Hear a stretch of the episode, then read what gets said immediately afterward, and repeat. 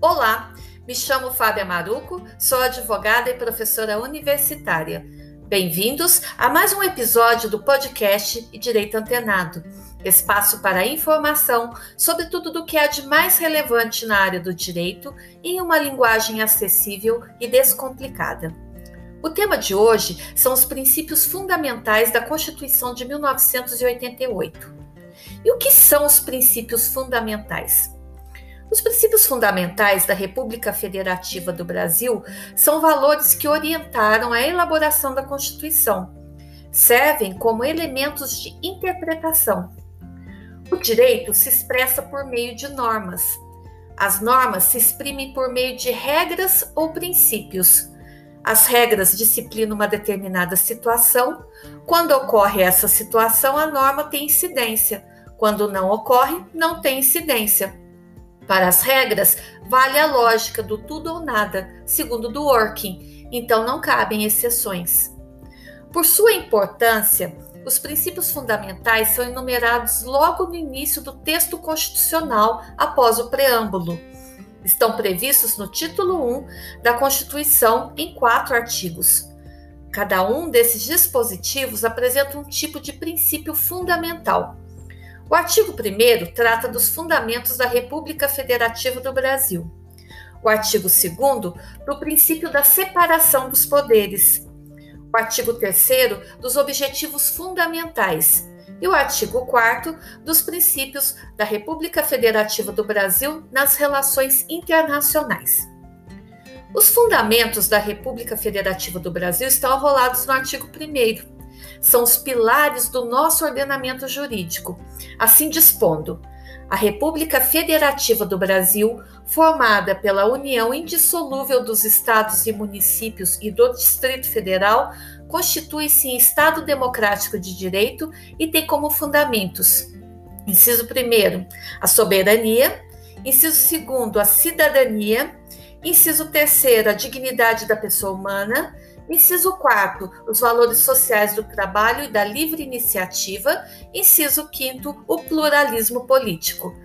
Parágrafo único. Todo poder emana do povo, que o exerce por meio de representantes eleitos ou diretamente nos termos desta Constituição. A soberania é um atributo do Estado brasileiro, que significa que ele não se subordina a nenhum outro, tanto na ordem internacional quanto na ordem interna. A cidadania, por sua vez, demonstra o compromisso do legislador constituinte com o povo. Por meio desse fundamento, busca-se a participação popular nas decisões políticas do Estado, o que é garantido ao longo do texto constitucional por meio do voto, da iniciativa popular das leis e de outros instrumentos. O terceiro fundamento da República Federativa do Brasil é a dignidade da pessoa humana base de todos os direitos fundamentais. Por meio desse fundamento, o Constituinte assegura ao ser humano um lugar central para o Estado brasileiro. A proteção às pessoas passa a ser um fim para o Estado. Os valores sociais do trabalho e da livre iniciativa ocupam a quarta posição no rol dos fundamentos da República Federativa do Brasil. Por meio desses fundamentos, o Constituinte reforça que o Estado é capitalista e que o trabalho é um valor de nossa sociedade, merecendo até mesmo a posição de direito social, contida no artigo 6 da Constituição. A título de curiosidade, a palavra trabalho aparece 139 vezes no texto constitucional. Por fim, é fundamento da nossa República o pluralismo político esse princípio garante a inclusão dos diferentes grupos sociais no processo político nacional, otorgando aos cidadãos liberdade de convicção filosófica e política. É uma proteção contra o autoritarismo de qualquer grupo que tende a se valer da posição dominante para reprimir aqueles que com ele discordarem. Segundo José Afonso da Silva, podem ser assim discriminados princípios relativos à forma e tipo de Estado, à forma de governo, à organização dos poderes, à organização da sociedade, à vida política, ao regime democrático, às prestações positivas do Estado e, por fim, à comunidade internacional. O primeiro princípio fundamental diz respeito à forma de Estado. O Brasil é uma federação, isso é, um Estado federal composto de diversos outros Estados-membros que se unem para formar uma unidade nova. Essa unidade nova é a federação. Nesse Estado, a União se apresenta externamente como Estado unitário, federal. Os Estados-membros gozam de autonomia política e administrativa, mas não de soberania.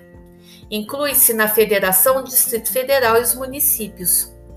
O segundo princípio refere-se à forma de governo. A forma de governo adotada é a república. Isso significa que somos uma coletividade política com características de república, isto é, coisa pública ou coisa do povo e para o povo.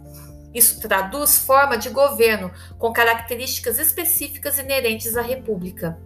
O governante demanda ser legitimado por eleições populares, as eleições são periódicas, temporariedade dos mandados, existência de câmaras legislativas, igualdade de todos sem qualquer vantagem própria das monarquias em que se exige nobreza e a plebe. Objetivos do Estado brasileiro estão relacionados no artigo 3 da Constituição, e constituir uma sociedade livre, justa e solidária, garantir o desenvolvimento nacional, erradicar a pobreza e a marginalização, reduzindo as desigualdades sociais e promover o bem de todos, sem quaisquer preconceitos ou outras formas de discriminação. Esses objetivos são os fundamentais, não todos, a toda evidência. Os enumerados são fundamentais e que valem como prestações positivas e que deverão se concretizar a democracia econômica, social e política. Todos esses objetivos do Estado se dirigem à dignificação da pessoa humana. O artigo 4 propõe que o deve ser o Brasil na ordem internacional. Assim, estão estabelecidos compromissos com a independência nacional e a autodeterminação de todos os povos, a igualdade entre os estados e a solução pacífica dos conflitos. Nessa linha, preconiza-se a não intervenção e a defesa da paz.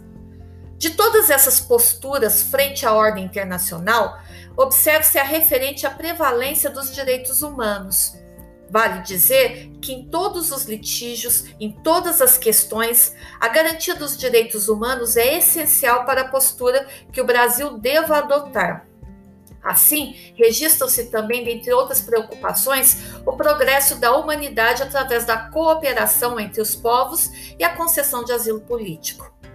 Robert Alexis, na Teoria de los Direitos Fundamentais, de 1997, define que os princípios são normas que ordenam que algo seja realizado na maior medida possível dentro das possibilidades jurídicas e reais existentes.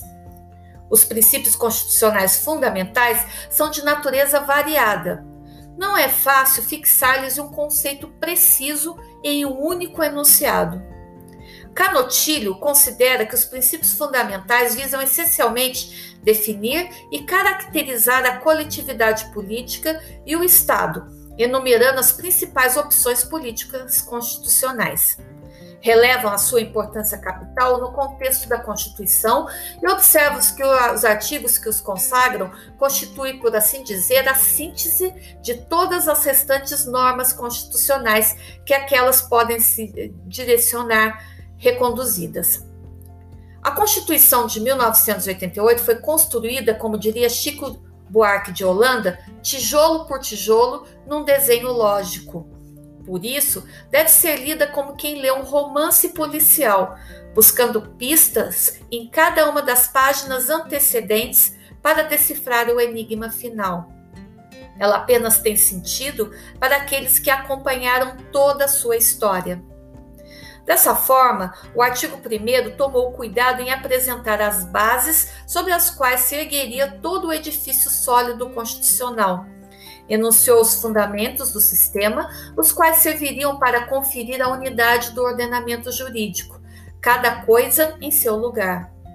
Esse zelo arquitetônico recebeu o nome de princípios fundamentais. A noção de princípio é tema de ampla controvérsia no direito, de um lado, há aqueles que se opõem aos princípios às regras, segundo a concepção de Robert Alexis.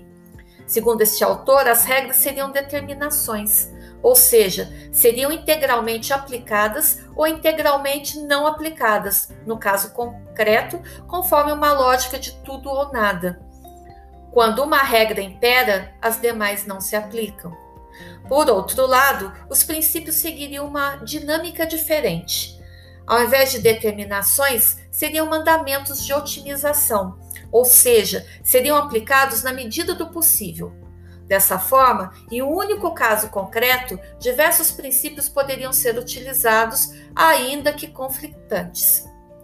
O estudo das regras e princípios de Robert e Alexi tem grande utilidade para resolver a colisão de direitos fundamentais. Segundo Gustavo Martinel, Imagine que um jornalista investigativo descobriu que uma autoridade pública opera um esquema ilícito entre seus familiares no interior de seu domicílio.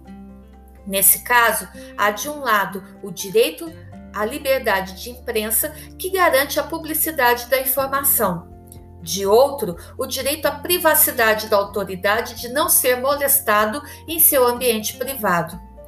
Se ambos os direitos seguissem a lógica das regras, a opção pela liberdade de imprensa afastaria em absoluto o direito à privacidade. No entanto, sabe-se que não é assim. Por mais que haja liberdade jornalística, esta deve respeitar os direitos personalíssimos envolvidos, evitando-se dar publicidade para aqueles que não estão envolvidos no caso, ou trazendo a público fatos íntimos desabonadores dos sujeitos. Se a convivência entre as normas é possível, apesar de sua colisão, então estamos falando de princípios e não de regras. Segundo Celso Antônio Bandeira de Mello, os princípios seriam mandamentos nucleares do sistema jurídico. São os fundamentos dos quais decorrem as demais disposições normativas, traduzindo o espírito do sistema e servindo de critério para sua correta interpretação e harmonia. O conceito é complexo e ilustra as diferentes funções dos princípios. Resumidamente, os princípios possuem função fundamentadora, harmonizadora, interpretativa e, por fim, uma função subsidiária, servindo os princípios como fonte jurídica para o preenchimento das lacunas. Havendo duas possíveis definições de princípios, defende-se que a Constituição de 1988 tem escolhido a segunda linha, mandamentos nucleares do sistema, para inaugurar todo o texto constitucional. Afinal, sendo o início de uma república nova, a partir de 1988, era essencial que fossem construídos os fundamentos da nova ordem, através dos quais decorreriam todas as demais normas por isso, os princípios fundamentais são o núcleo de todo o nosso direito. Graças aos princípios fundamentais, podemos compreender por que os direitos dos trabalhadores constituem cláusula pétrea, porque os serviços públicos devem atender a todos universalmente ou porque o voto deve ser secreto, universal e periódico. Entendemos também porque o Estado não pode determinar qual profissão determinada a pessoa irá concretizar, ou mesmo se ela deverá trabalhar para oferir lucro de seus empreendimentos. Ao longo do texto, expusemos o conteúdo jurídico de cada um dos princípios fundamentais. Se tivermos que nos debruçar em um único parágrafo sobre tudo que foi dito, diria-se que a passagem primordial pode ser identificada no elenco da funcionalidade dos princípios. Sabe-se que os princípios, ao lado das regras, são normas jurídicas, os princípios exercem dentro de um sistema normativo um papel diferente das regras. As regras, por descreverem fatos hipotéticos, possuem a nítida função de regular, direta ou indiretamente, as relações jurídicas que se enquadrem nas molduras típicas por elas descritas.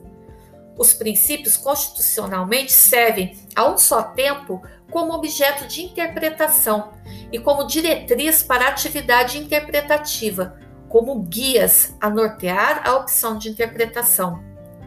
Serve o princípio como limite de atuação do jurista, no mesmo passo em que funciona como vetor de interpretação.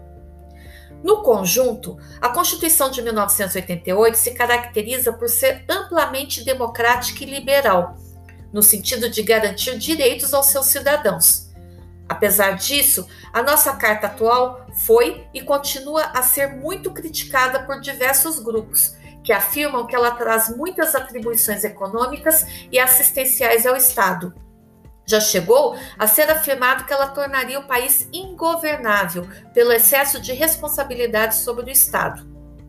De todo modo, a Constituição Cidadã de 1988 é considerada por muitos especialistas como uma peça fundamental para a consolidação do Estado democrático de direito no país, bem como da noção de cidadania ainda tão frágil para a população brasileira.